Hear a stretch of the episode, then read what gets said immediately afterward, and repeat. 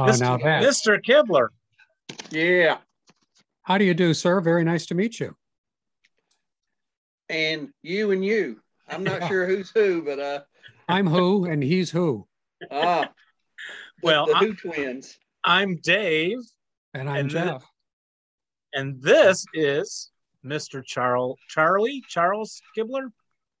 Yeah, that's it, Charlie. Chuck, Ah, good. It is- Charles.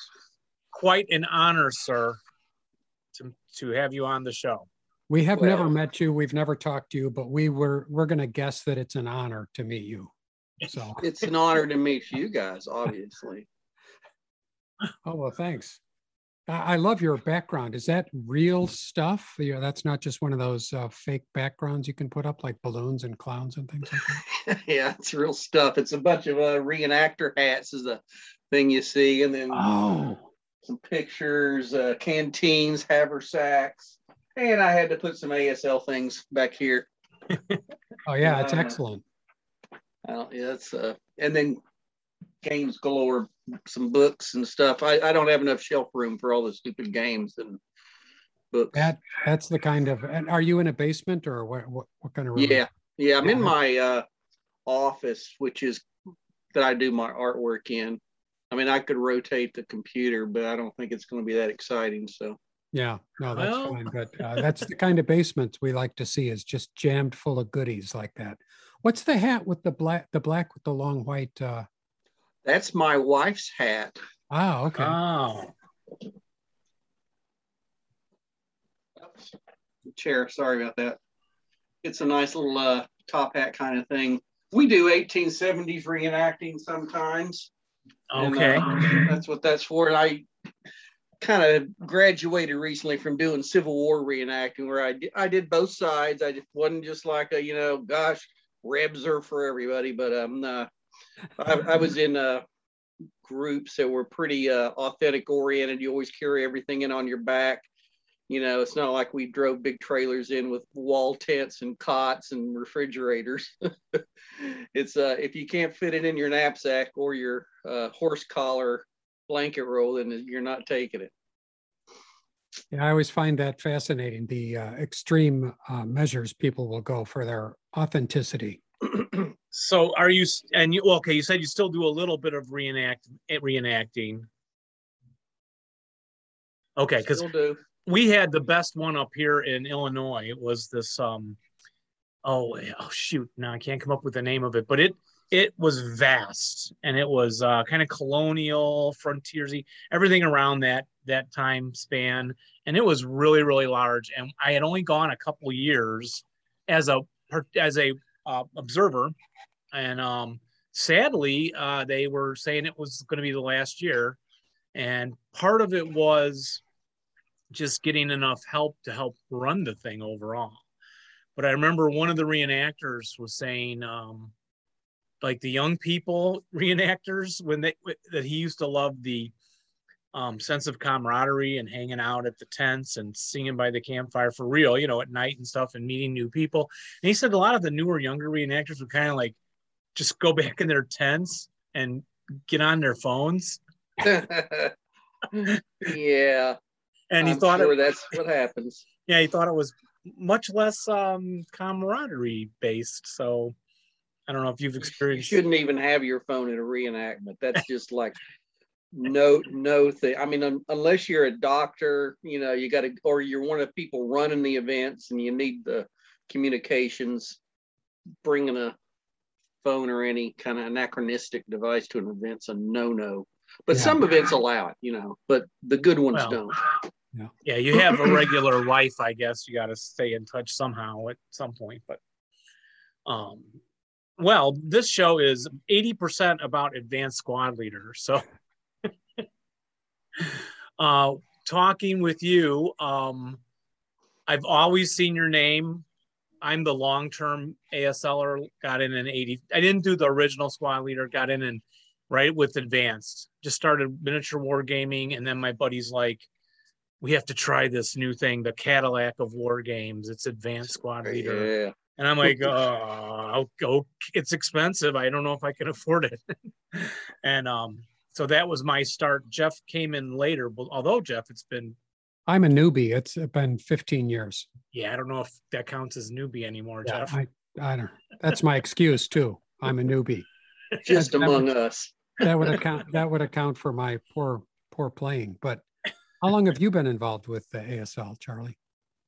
uh, ASL itself, I got involved with when they first conceived it back in the early 80s. You know, I guess Don decided to, that they needed to put all the rules together. Oh, well, Don and Bob McNamara, I'm not really sure. Uh, Bob, but I think Bob was hired really to kind of do that for Don, to put all the, you know, the original Cross of Iron, Crescendo of Doom, GI Anvil of Victory all into one thing.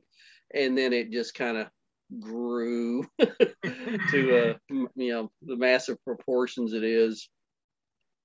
Uh i i played my first squad leader probably after i got out of college in 78 or 79 when a friend of mine i, I think a, an, a roommate i had in college his brother had bought the, the game and thought it was horrible and he gave it to my roommate who my roommate said here you can have this because i don't want to play it either. And i said oh my god this has individual tanks and squads and leaders. This is so cool. Look at the map boards. They go to, together all different ways. And before that i had only uh, been you know my wargaming was mostly like one spi game called Fulda Gap which was a modern warfare thing i'd bought. That was my first real war game. And then uh risk you know that was it. So. Yeah, it's interesting. And of course, we only talk to people that are still in ASL, but we don't hear a lot about people that say, yeah, I tried ASL, whatever it was, 40 years ago, and decided I didn't like it. Uh, pretty much everybody, like I say, they're they're still in it. They loved it right out of the right out of the box. No pun Yeah, intended. there, well, there was some resistance uh, from some people. I think there's a small group that still plays squad leader somewhere. Yeah, yeah, there there is because I go to the the, the World Board Gaming Championships. Oh, and there's still a squad leader tournament. Oh, I kind of find right. that that amazing. that is You know, amazing. the original squad leader rules. They still give a plaque out for that. They they don't have an ASL tournament there because I guess they wouldn't get that many people. That's really for the specialized ASL tournaments. You know. And those are the guys that have to carry all their stuff in in their backpack. They're not allowed to bring the the van. Well, I don't know about that. Oh well, I, you mean at the WBC or the uh, ASL? Yeah, like at the WBC. Uh, They're probably like those uh, uh, militant uh, reenactors where they just want to play squad leader, would never consider playing ASL. I think some actually go back to playing squad leader just to play that in the tournament, but I'm not really Oh. sure. Uh, Yeah. And they probably have to kind of try to forget all the, the, you know, fire as, as you, you move rules and all that stuff. Right. But some are probably have, I, I imagine that some have never played anything but squad leader.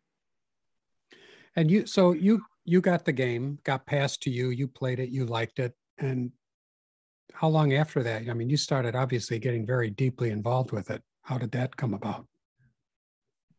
Uh, with ASL, you mean? Yeah, with Yeah. ASL. I mean, I was uh, there as a consultant and play testing from day one, pretty much. uh, and with, uh, because that I had just moved to Baltimore in early 1980. I think that was the year. It Was that or 81? But at any rate, and uh, you know, shortly after that, they brought Bob McNamara in. Uh, Don knew I kind of played the games, and so you know, we would go there to play test uh, ASL from you know the very first uh, edition of the rules they had printed out on the old kind of printers that had perforations up the side. Oh yeah. You know, they would print page after page that were perforated. Yep. I don't even know what that stuff's called, but uh, yeah. And that was with Av- Avalon Hill, the, the the old company, right when it started, and yeah, they were, yeah. And then so then you so you were involved, and then the original boards then were painted by someone else for the squad leader and Anvil of Victor and GI and all that. Yeah, the the first uh, uh, eight boards were print, were all painted by a very good artist. I, Courtney Allen comes to mind, but I'm not sure that's the right artist. I, I would have to look in the credits. And then uh, the original 9, 10, and 11 were actually painted by a lady that worked there at Monarch Services, which was the printing company for Avalon Hill. That's where I was actually at on Harford Road. But uh, the story is there, and, and there was horrible artwork. The first renditions, the first edition, 9, 10, and 11 were just horrible. And I talked Don into, you know, let me repaint these because oh. uh, I don't know if you've actually seen the first ones, but they probably not because they're. Yeah, we got our we got our boards with the advanced set, so not not from. It's yeah. like a neon colors. There's a fingerprint on one side of one board, and it's just some ugly stuff going on. The roads are orange, and the hills and the there was the Christmas tree woods on one of the boards, looked just like a little Christmas tree, a diamond shape, and like a side uh, view. yeah. Yeah. Well, I guess any straight on view of a Christmas tree thing, but it didn't have a stump to it. But uh, so, so I, I, I, did the, redo the, those boards for Don. Was that artist's choice or was that just a printing error? The things that you talk about. It, it was artist problem. Uh, yeah, Don basically, I, I think John uh, Don was trying to get a cheaper thing than than the artist that did the very good artwork. You know, the boards one through eight, and then 11, 12, 13, and 14 that came out in uh, uh, the GI Anvil of Victory game. That was all the same artist, I think. I'm not an authority on that, but Don yeah. wanted to try the lady that worked at the art department, and uh, she was actually an ex nun. I her her first name was Marge. Uh, she was just quitting when I was kind of hired, and that was one of the reasons I, they also hired me there because the uh, art director Jean Baer knew that she was getting ready to lose Marge for you know I guess she was retired. She was you know an older lady and an ex nun, which was kind of interesting. That yeah. had and you know was doing art and paste up work, but she had told Don, "Oh, I can do those maps," but uh, they no, they didn't turn out too good. But and they were never released in any game. The, the original yeah. boys, eight, you know, nine, ten, eight, nine, and ten, I think. No, oh. nine, ten, and eleven. Eleven. Okay. And so then you did original work, and now that would be with paint, correct? Yes, yes. All the ASL and SL maps I did up until uh, uh, I don't know. I mean, the first red barricades, the original red barricades were doing paint. I actually painted the Red October map to match the red barricades, but then MMP could not get a hold of the old negatives or artwork for the red barricades when they wanted to reprint it. So they had me redo both maps digitally. So those are, you know, the, the new versions of those that came out in the Red Factories game are both digitally done. Okay. I still I still have to open my Red Factories, but um so then when you're painting, either medium, acrylic, or oil paints, oh, or yeah, acrylic, fast dry. And then, um, what were the challenges with doing that kind of work compared to the computer? It's so much easier on the computer. Let that be said. I would guess it's just like it's. Uh, I mean, you make a mistake and it's so easy to redo it. Undo, Control Z, or you just use a B eraser and this and that. The uh, I mean, the, the ASL maps weren't quite as hard because the paint on the base levels was a thick paint. It was a non see-through paint. Whereas some of the maps I did, like uh, if you've seen the uh, great campaigns of the Civil War that Joe Balkoski designed that MMP is now doing, those that those were done like a watercolor. They so uh, the base tan I would yeah. put down that first, and it's a very thin coat. And then the, the green, I would have to be sure to get only in the hexes that had the uh, rolling hills and then so on. And if I ever got anything wrong, it's very hard to fix that. And there was at least one or two hexes I had to try to fix by painting over, say, the rolling terrain with a light tan to match the base color. Really hard to do. Uh, and I was working under like an acetate overlay hex grid, and I would have to lift the hex grid up, put oh. it down, and I would put little points in pencil where each hex vertex was on you know on the artwork that I could erase later so I could see where the hex was without uh, drawing a hex field, I could just put the dots down on the map. But then I had to be sure not to paint over them, or they would kind of permanently put the dots there if I got paint over them. So there, there was a lot of challenges. Yeah, you really couldn't make a mistake when you were painting very much, especially the, on the watercolor type maps. The tolerances are so tiny. I don't know if, that's the word because you know a, a, lot. So many times I look at a map and I'll think, oh, I can take this shot. I can hit them. It's eight hexes away, but it just cuts through the edge of a hill or woods or something. I mean, were you? How did you get the tolerances that? And, and were you conscious of that? Like you couldn't have a line of sight that was longer, or you knew that you had to bring this no, I, I I would never make a map board and check all the lines aside. That would. Oh, you wouldn't. Okay. Nah, nah. So uh, they were they were just basically generic kind of map boards, and then you just made them, and then the guys kind of okay just, made scenarios. work with what you got. Yeah. Uh, I always swear the devil is at work there, messing up my shots. So I don't know. I guess I'm wrong.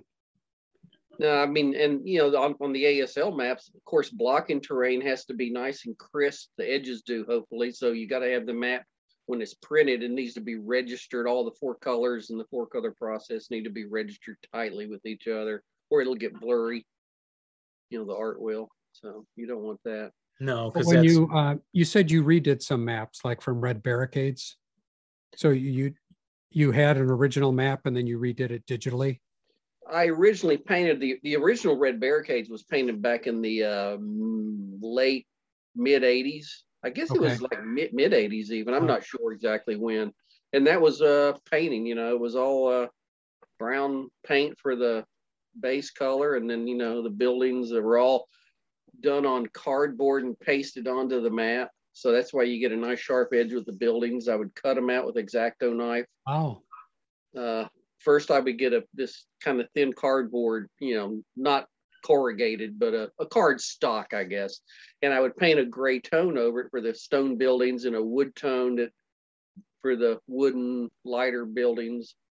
And then I would just uh, draw the little building shapes on those cardboards and cut them out with X-Acto knives and go around the, each edges also. Otherwise you'd have a white edge if I, if I didn't go around with paint on the edges of the buildings and they would actually give them a little shadow to the buildings too. You kind of notice some of those old uh, buildings that were painted.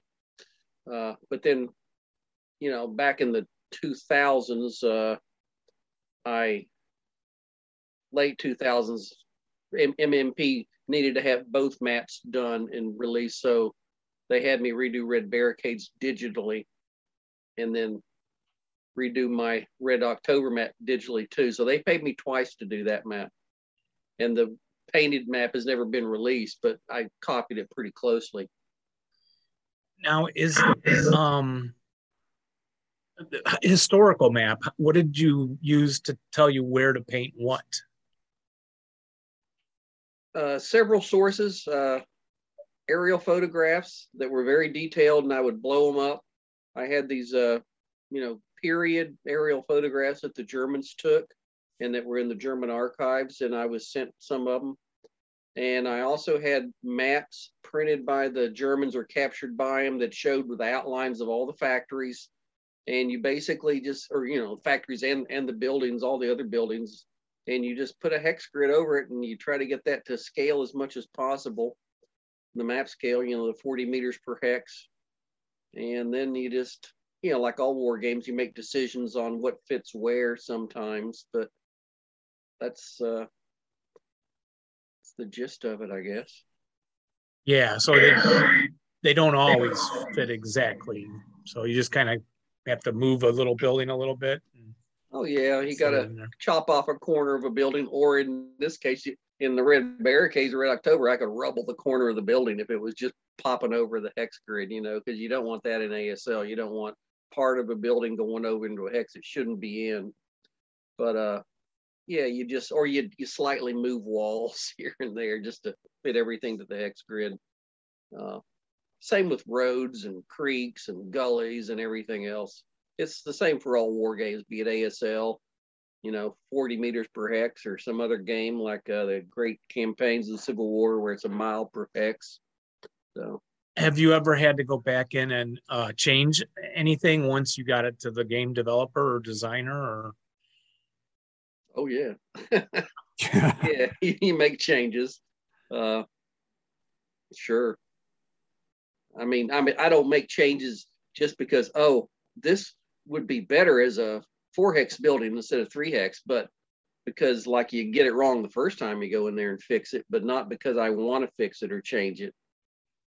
But you know and then sometimes there's like these 50 50 decisions you know when you're laying things out you know you got a, a road going through half of this hex and half of that hex and then the creek over here and then you you put the road over here and then you realize well the creek's got to be along this thing so you got to shift the road over or whatever you know so i mean that's more in the layout process than the final art but uh yeah in final art you got to sometimes move things around too uh, especially if the designer says you know we got to change this, Charlie. So, so then, like the designer of the Great Campaigns maps decide what hex is what, or did they just kind of give you a historical? You looked at a historical map again and made all of those fit. maps. I mean, the uh, ones that are being designed now are being done by Ed Beach. He's taken over the reins of that game from Joe Balkoski, who did the first uh, several, you know, I don't know, half dozen or almost dozen games of that. And Ed Beach now is doing that. But yeah, I'm given a layout, and Ed has a very detailed layout. It's all done. He, he already figures out where everything goes. All I'm doing is doing the final art. Now, okay. I can sometimes find a problem or something, you know, where he might have missed something or I'll question it.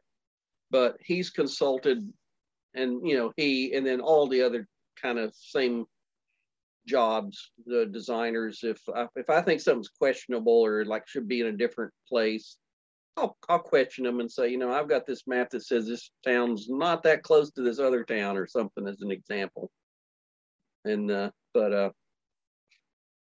that's uh, yeah, like the maps for the great campaigns are all done from uh, period maps and stuff. I believe. Uh, I know Joe once told me, Joe Balkoski, that he had actually got county like 1860s or 1850s county maps to do those to get the the you know the terrain right and stuff. Now I'm not sure what Ed's using, but I imagine he's talked to Joe. Did you do the maps for King and Country? That's the ASL. Uh, Those North Africa desert maps. Mm, no, they had oh. Kurt Miller re- redo those. Now I did the original desert maps when I painted them for oh. the West of Alamein game. Yeah, yeah. Uh, and then they were redone by Kurt Miller before MMP was was started using me to do the ASL maps again. They had Kurt redo a whole lot of the ASL maps, and I told him, "Why didn't you call me. So, oh, Charlie, we didn't know you were willing to do these. I said, well, you know, you don't know if you don't ask. But, and that was also kind of the time I was getting back into doing artwork. Uh, I had been working in software companies for a while. And, uh, but uh, now I, I have recently redone, and I don't even know if they've released it yet. Uh, the board 25 and the uh, escarpment overlay that's been done to look much more like the original board 25 and escarpment uh, and it's being released as two different full map boards. So you basically have one map board that has board 25 with the escarpment on it. On it. Already there. You don't have to cut it out. You don't have to put it on and tack it down. It's there. So you'll have a board 25 and then you have an escarpment, whatever number, whatever they call it, maybe 25E. The escarpment was really large. Well, I'm imagining it's in Hollow Legions, right? Which just came out. The reprint. Sorry, they did the reprint of the Italians. Is that and that's got all the desert. It's it's just coming out. We I don't have it yet. Okay. But yeah, they're releasing it now. People have been starting to receive it. It's probably in there. I, I can't really keep up with what they release and what they release when. And uh, even when I want samples, they say, "Well, Charlie, you got to tell us these things. You know, they don't they don't put me on a simple feeder list that gives me all the ASL stuff I paint. I I, I got to know enough to ask for it. And the problem is I don't usually know when they release things but it is it a is, challenge.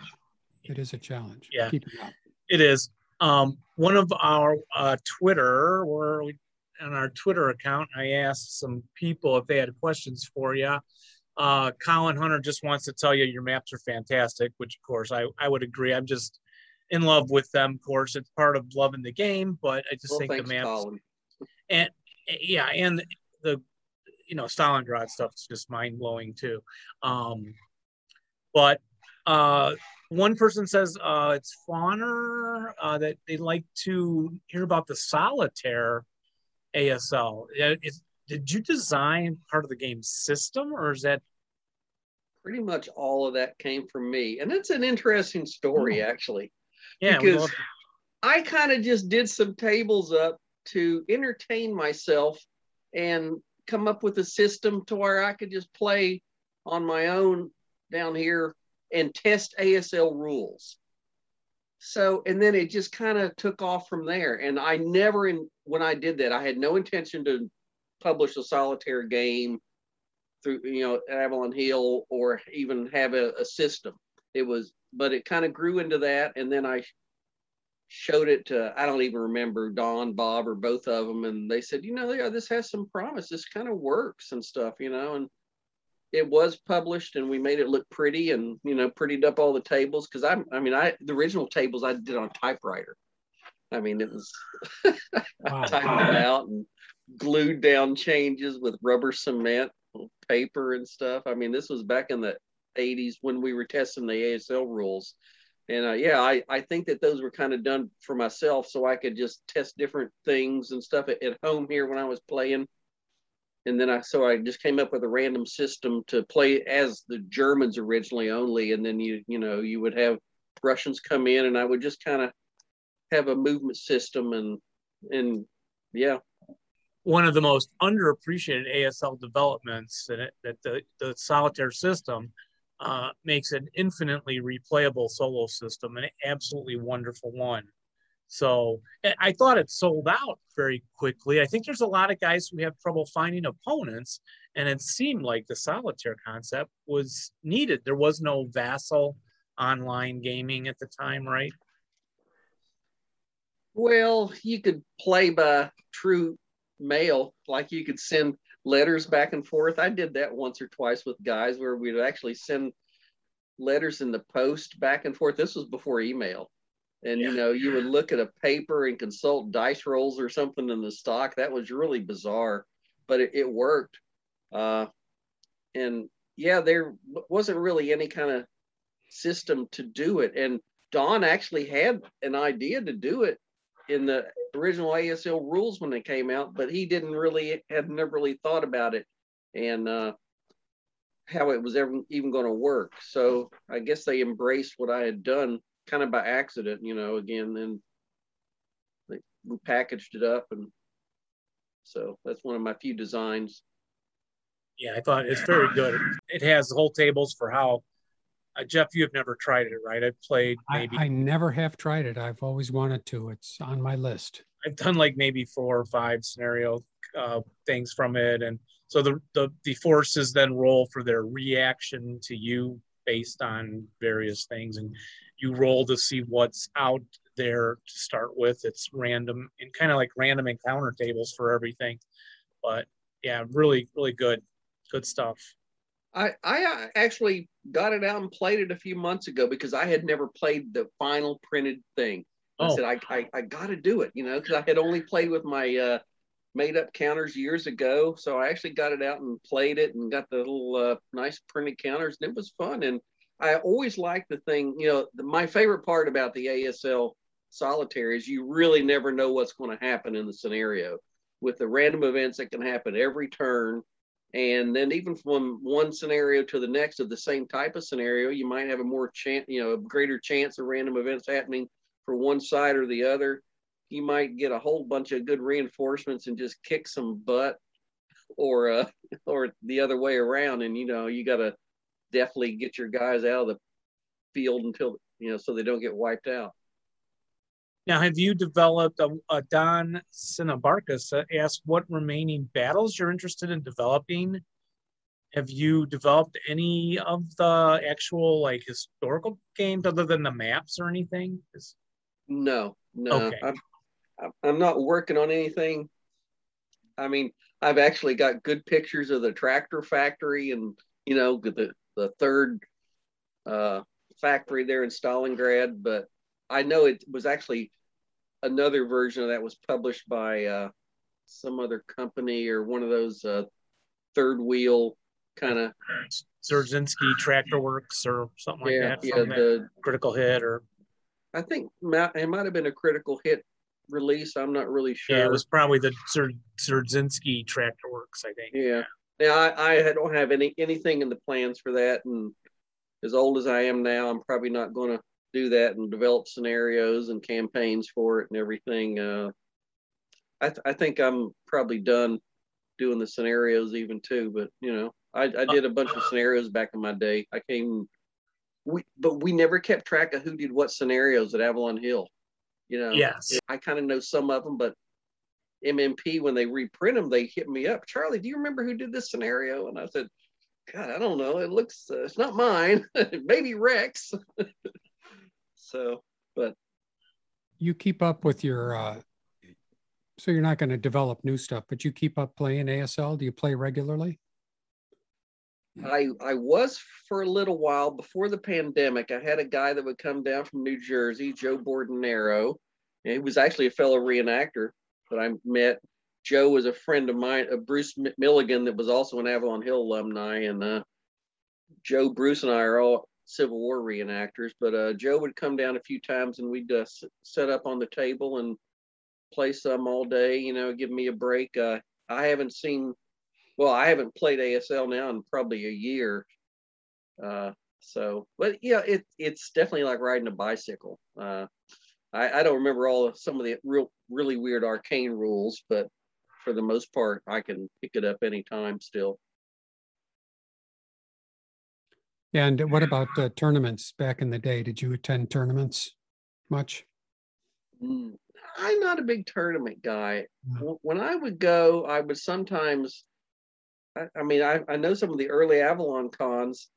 A, another thing I did was uh, I made a deluxe three dimensional board, and I designed scenarios for it. I have like styrofoam hills made out of foam core, little buildings and trees and stuff. I could and, and I could change it all around. I even had little uh I guess N scale railroads I would put down and uh so and then we play with micro armor and I, I would do scenarios like big Kursk scenarios where tanks were were a lot of fun where we'd have a you know maps just laid out by me I would lay them out and we'd play that so that's pretty much my uh gist of tournament stuff uh if I ever went to the uh Oktoberfest back when Fish Connor ran it I would usually just sit there and play some uh, red barricades or red October scenarios or something, you know, with guys, play testers.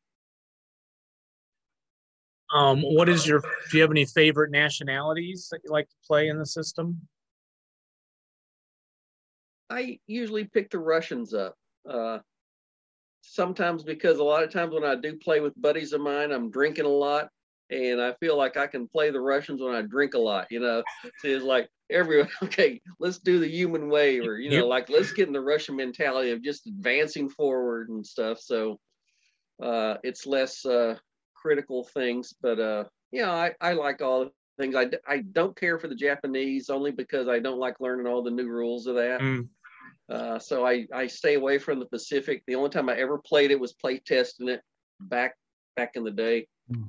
You know, caves and tsunamis and beach landings are out of my scope of learning.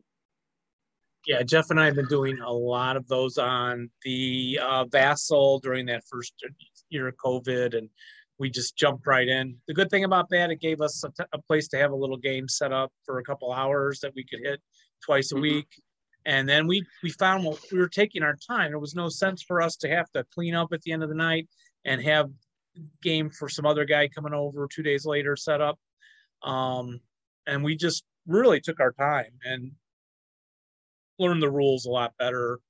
Um, but we have done a lot of Pacific stuff, and yeah, some of it's, I guess, caves are notoriously complicated. Yeah. But I just love the concepts of of all the stuff, you know. And it's interesting with the boards. I've said this on the, our show before, but when I first started playing Advanced Squad Leader and just loving the boards, everything about it, of course, and I would be driving to Ohio to my wife's family, you know, often, and there were times I'd look out at that terrain and just see everything as hexes. There's a woods. Oh, there's the creek. There's a and everything kind of like open ground, right. kind of translated in my brain. Too much ASL on the brain, but I remember just getting some aerial photographs sometimes, or looking at aerial photographs in some of the books, say about the Battle of the Bulge, and uh, saying, "Oh, that section would make a nice map," you know. And I actually did that at least once, where I uh, found an aerial photograph in a book and just did a map from it, you know. And then you have to adapt the roads coming in at the areas. I think board 19 might have the number wrong, but it has a big field and a woods along one side. But uh, yeah, and I remember back in my days at Avalon Hill, if I ran out of things to do and I didn't have another job to work on, I would usually get out a blank hex grid and just scribble down a map layout, you know, and get the markers out, color the woods green and this and that. There's Mishka. Is that a Russian name too? Yep. My cats are all have Russian names or something there. I have Tatiana, Mishka, and Lada. Wow, interesting. This is the only boy. There he is, knocking around. Knocking over the but, uh, solitaire game. Mm-hmm. Do you have any uh, oh. in all your games? Do you have any that, that kind of stick out in your mind? It's funny how I, a few games I that I have played really stick in my mind as that were really fun. Do you have some that? Jeff, do you mean whole game sets or? Yeah, like a whole, a whole scenario that you played. A scenario. A scenario, some encounter with somebody. Hill two fifty three. Hmm. Okay. I, I remember playing the original Cross of Iron version of this, probably one of the most fun scenarios I was playing with a, a future brother in law of mine, David Shields, back in when I still lived in Tennessee. And uh, he would come over to my house and uh, we would get we would get feeling good and play ASL. And I was playing the Russians and he was playing the Germans and uh, it was a great scenario. A, it was the original Cross of Iron scenario, and I, I remember we uh, each time one of us would kill one of the other guy's units, be it you know a KIA on a squad or a tank, you got to take a shot of liquor. So the more kills we got, the more buzz we got. So it was like the uh, evening out process. But we actually finished the scenario, and I remember going down to the wire. I think I remember going down to the wire. It was like three in the morning. So uh, Oh man, that, that was one scenario that was uh, good. Yeah, it was like a Kursk scenario, right? Yeah, it and it had like all the Russian counters, I think, or something in it. No, it wasn't a monster, Infantry. but it had lots of different. Yeah, it had like your SU 152s, SU 122s, all the fun toys. Had Panther tanks for the Germans. Uh, I don't know if there was a Tiger in that. There was Panthers. There was air support. You know, good things. Engineers, demolition charges. If you know, yeah, and were you, uh, you drinking vodka for that game? We were probably drinking Jack Daniels or Jim Beam. Kind of what I'm drinking here tonight is just traditional. ah, there we go. Oh, that's a favorite right there. In fact, I need to pour me some reinforcements. If you yeah, there. I'm, I'm running dry my glass. Yeah. Ammo shortage. Uh, and did you design did you design for other companies, other maps and stuff? Or is it pretty much just been Avalon Hill MMP? Yeah. My only designs, which are very few, have pretty much were all under AH or MMP, okay. uh, like the Red October, the scenarios. Uh, and under back when I was at, worked at Avalon Hill, it was just ASL work. Yeah, ASL stuff. Be it you know boards, scenarios or the occasional game, I guess. Yeah. Did you want to? Did you look at other games and think, man, I would love to design boards for that? Uh, not really. Oh, I guess. I mean, well, I mean, when you say design boards for that, it has to be kind of a system that uses generic boards, Mm-hmm. right? Uh, but Right. no, I, I was pretty much just kept busy doing the artwork that was handed to me. It was pre-designed by the the game designers. Okay. Okay. And then um, uh, the deluxe boards. Did you do those, or is that someone else? I did the art for all The original them. ones. Yeah. So Yeah. the difference is there. You could get in and do the tracks on the dirt and everything. I, if I remember And I tried to replicate that a little bit when I did the the recently released digital versions of them. I uh, oh, you. Oh, okay. I, I had to experiment and do some uh, fancy brushes. I, I'm not the the absolute best in Photoshop by a long shot, but I've learned a lot. And I tried to kind of texturize the things and what how I actually did the uh, uh, base for the even the digital ones was paint sections of small boards like I did the original boards because the art for all these original maps are it's all gone. You know, it's, it was all destroyed when they sold Avalon Hill. So, but anyway, to get back to my thing, uh, I actually painted up some of the some small boards, you know, like 12 by 12, the way I did the full maps. And then I would just scan them in and put them together and then blend them so that it would look like they were more painted. You actually get more of the texture of the painting on, on the base map for the uh, the new ones. But then the buildings and stuff were all done totally digitally. Yeah, because we just reviewed the uh, new deluxe pack um, on the show, and I haven't looked that closely at those boards because I I had played all of the originals, you know, multiple times from the old Streets of Fire and Hedgerow Hell and all that. You know, Mhm. love those. Well, I like the simplicity of not having to deal too much with strategies of moving around too big of an area. So it was quicker to play, um, which I know a lot of people don't like that, but it was a good change of pace for me. And then uh, the details of the tracks and everything that you got into those on the larger scale is really nice. I, I like playing on the deluxe. I, I love getting out the micro armor. Uh, in fact, when my buddy Joe Bordenero would come over, that's all we would play was deluxe.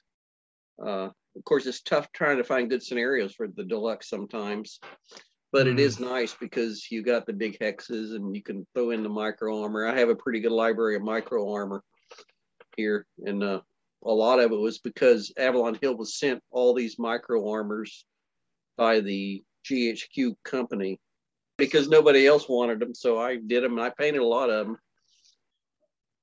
Yeah, I had a set, couple sets of them. I actually sold them with the um, with the names of the scenarios on them. If I remember correctly, there was some of that. Well, then, since you were involved in Avalon Hill, we have not gotten to talk to McNamara. I don't know how to get in touch with him.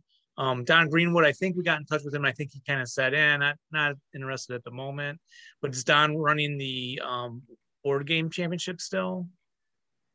Don has no longer runs the WBC, but he still shows shows up there whenever they hold it. We're still Okay. hoping, holding our breath to see if it's going to happen this year. Yeah. Uh, Ken Gutermuth's now taken over the reins of what you know the uh, convention director, but Don still shows up, and of course he's always playing Breakout Normandy there and a few other games. Uh, I could probably uh, give you information to get a hold of Bob McNamara. that would Whether be really want to talk. I don't know, but it's possible. Yeah.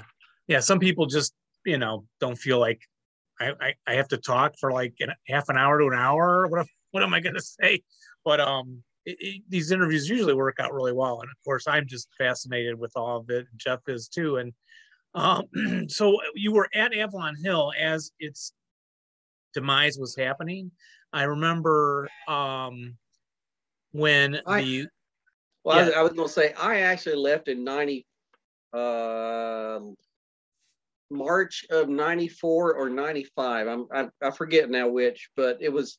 And Avalon Hill still went on for four or five years after that. But I, I was kind of like the rat in the sinking ship.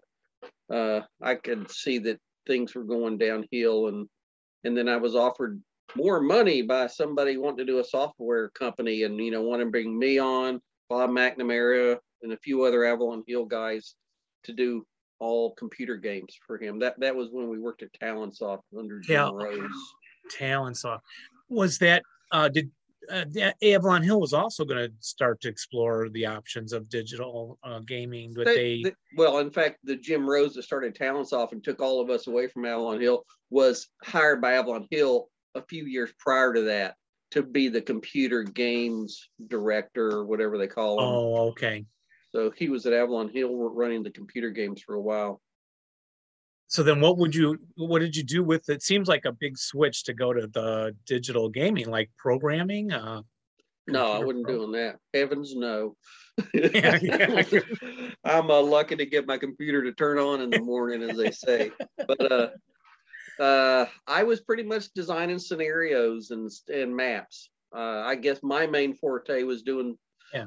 maps and stuff. Uh, Jim Rose would have me run down to DC. We found the Library of Congress Map Division in the Madison Building has incredible maps, just limitless, uh, and so many old World War II maps, and uh, a lot of captured Russian maps captured by the Germans, captured by the Allies. So you get all these really detailed Russian terrain maps and stuff, 125th scale, 150th scale of pretty much any spot in Russia, well, or you know, Russia back then, the USSR and stuff. Uh, I've got a lot of photocopies of those maps still because I, I wasn't able to take some of them when I left Talonsoft, or actually years later when Talonsoft closed down. Somebody said, "Do you want these boxes of maps?" I said, "Yeah." but so uh, I I was kind of doing uh, scenarios and and artwork for maps and and stuff at Talonsoft. Uh, Bob McNamara was there too, designing kind of what units go in and the unit strengths and this and that. Kind of the same stuff he was doing at Avalon Hill. So you know, you know, figuring out all the different armor strengths for the tanks and this and that. Because we were doing these World War II games for a Talonsoft that were tactical, not quite as tactical as ASL, but I, I can't remember the scale of the hexes, but but it was uh, a little up from 40 meters a hex. Might have been 100 meters a hex. I'm not sure, but that sounds right. Yeah, and those were all war games again. Yeah, yeah, yeah. Those were war games for Talonsoft. Uh, they had a whole World War II series. They also had a Civil War series, which I love doing. We did uh, you know, Antietam, Gettysburg, Shiloh, Chickamauga. They even did a Waterloo. I guess that was the only foray into the Napoleonics. They did a no, they might have done some other Napoleonic game. I'm not sure, but we did a bunch of Civil War games, which were a lot of fun. I did. I designed a lot of scenarios for those and some of the maps. Uh, the battleground. That they were all the battleground games. You know, you had battleground Ardennes, Oh, battleground. Antietam, battleground Gettysburg, battleground Waterloo. Uh, and the programmer was John Tiller, who, bless his heart, recently died. Actually, I heard uh, he did all those uh, the programming for battleground games. John was a great guy. He lived in Alabama. Got to work remotely, so he didn't Yeah, I put up with Jim I never- Rose. Never did get into the computer thing uh, other than um, Sonic the Hedgehog, you know, at home. Just these real, you know, I just somehow my wife let me get a PlayStation and then I could spend a couple hours on that. And then recently, it, then, you know, face to face is what I love being with people. Um, so eventually my son just got me playing Neverwinter. I got him into the Vassal ASL. He had played a board game a couple times ASL with me, and then during COVID we did uh on Vassal. We got a couple games in, and he's like, "Dad, why don't we try this D and D Neverwinter thing?" And it's so funny because I'm trying to control on my little pad in the middle of my computer instead of a mouse, and my character's twirling around in circles, and he's like, "What are you doing?" I'm like, I don't know. This is so hard for me. But eventually I did figure it out. But uh, hey, I never got into those, any of that computer stuff, just stuck with ASL and in miniature wargaming. And luckily had a lot of people to game with. So through that era. Um, when when Avalon Hill had stopped producing, I remember what the last game was Doomed Battalions. Is that do you remember? I think it I don't know. I, I again, I left Avalon Hill and I think it was March of '95. five, yeah. So yeah, I think uh, that that last game, and I heard that they were going out of business, and they only made a limited run of this last squad leader product. Um, luckily, my local game store guy had an extra copy. My friend told me who worked with the local game store guy said, "Oh, he's sometimes keeps extra copies, you know, down under the counter there. Like, if you ask him really nice, and he likes right. you a lot." And I, I called him. I, I said, I went over there to Charlie Prosek shop. It's real famous around Illinois. Um, mm-hmm. Charlie, I, I, I heard this company's gone under. They only made so many of these game. And he goes, Yeah, I, I got one down here. You can have it. I'm like, Oh, I thought, of course, that would be the end of the whole thing. And who would have known? It's we're all still doing this stuff. Oh, thanks to MMP. Thanks to you for continuing yeah. to redo the maps and good yeah. stuff. Well, the the MMP guys is I think most people know, but maybe some don't. Uh, Perry Cocke, Brian Youse, they were all early play testers for the ASL system and uh, they they would come every uh, play test night. I think it was on Thursdays that we would play at Reed Street, which was the downtown office, downtown Baltimore, where uh, where the game designers worked.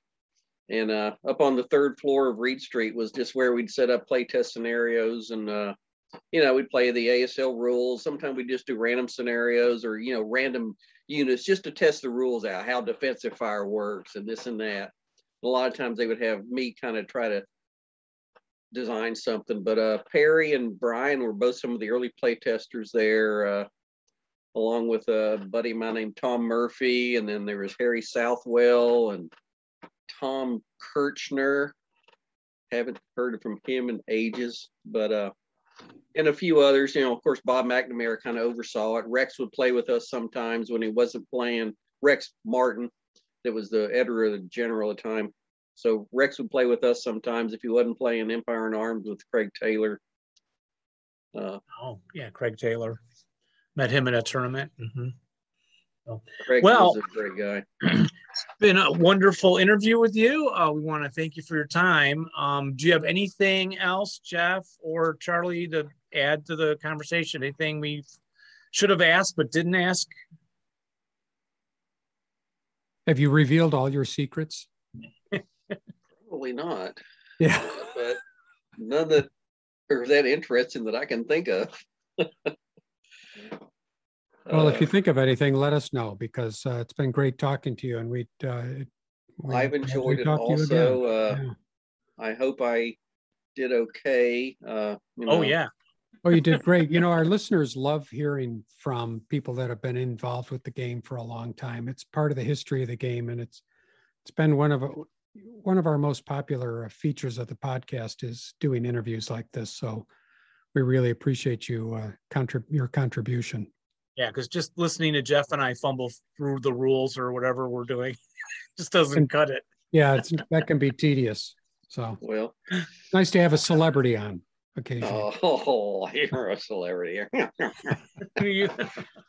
Not me. You are. Um, well, yeah, you get us in touch with Bob or any of the other old school guys who might want to come on. Be glad to have them and all.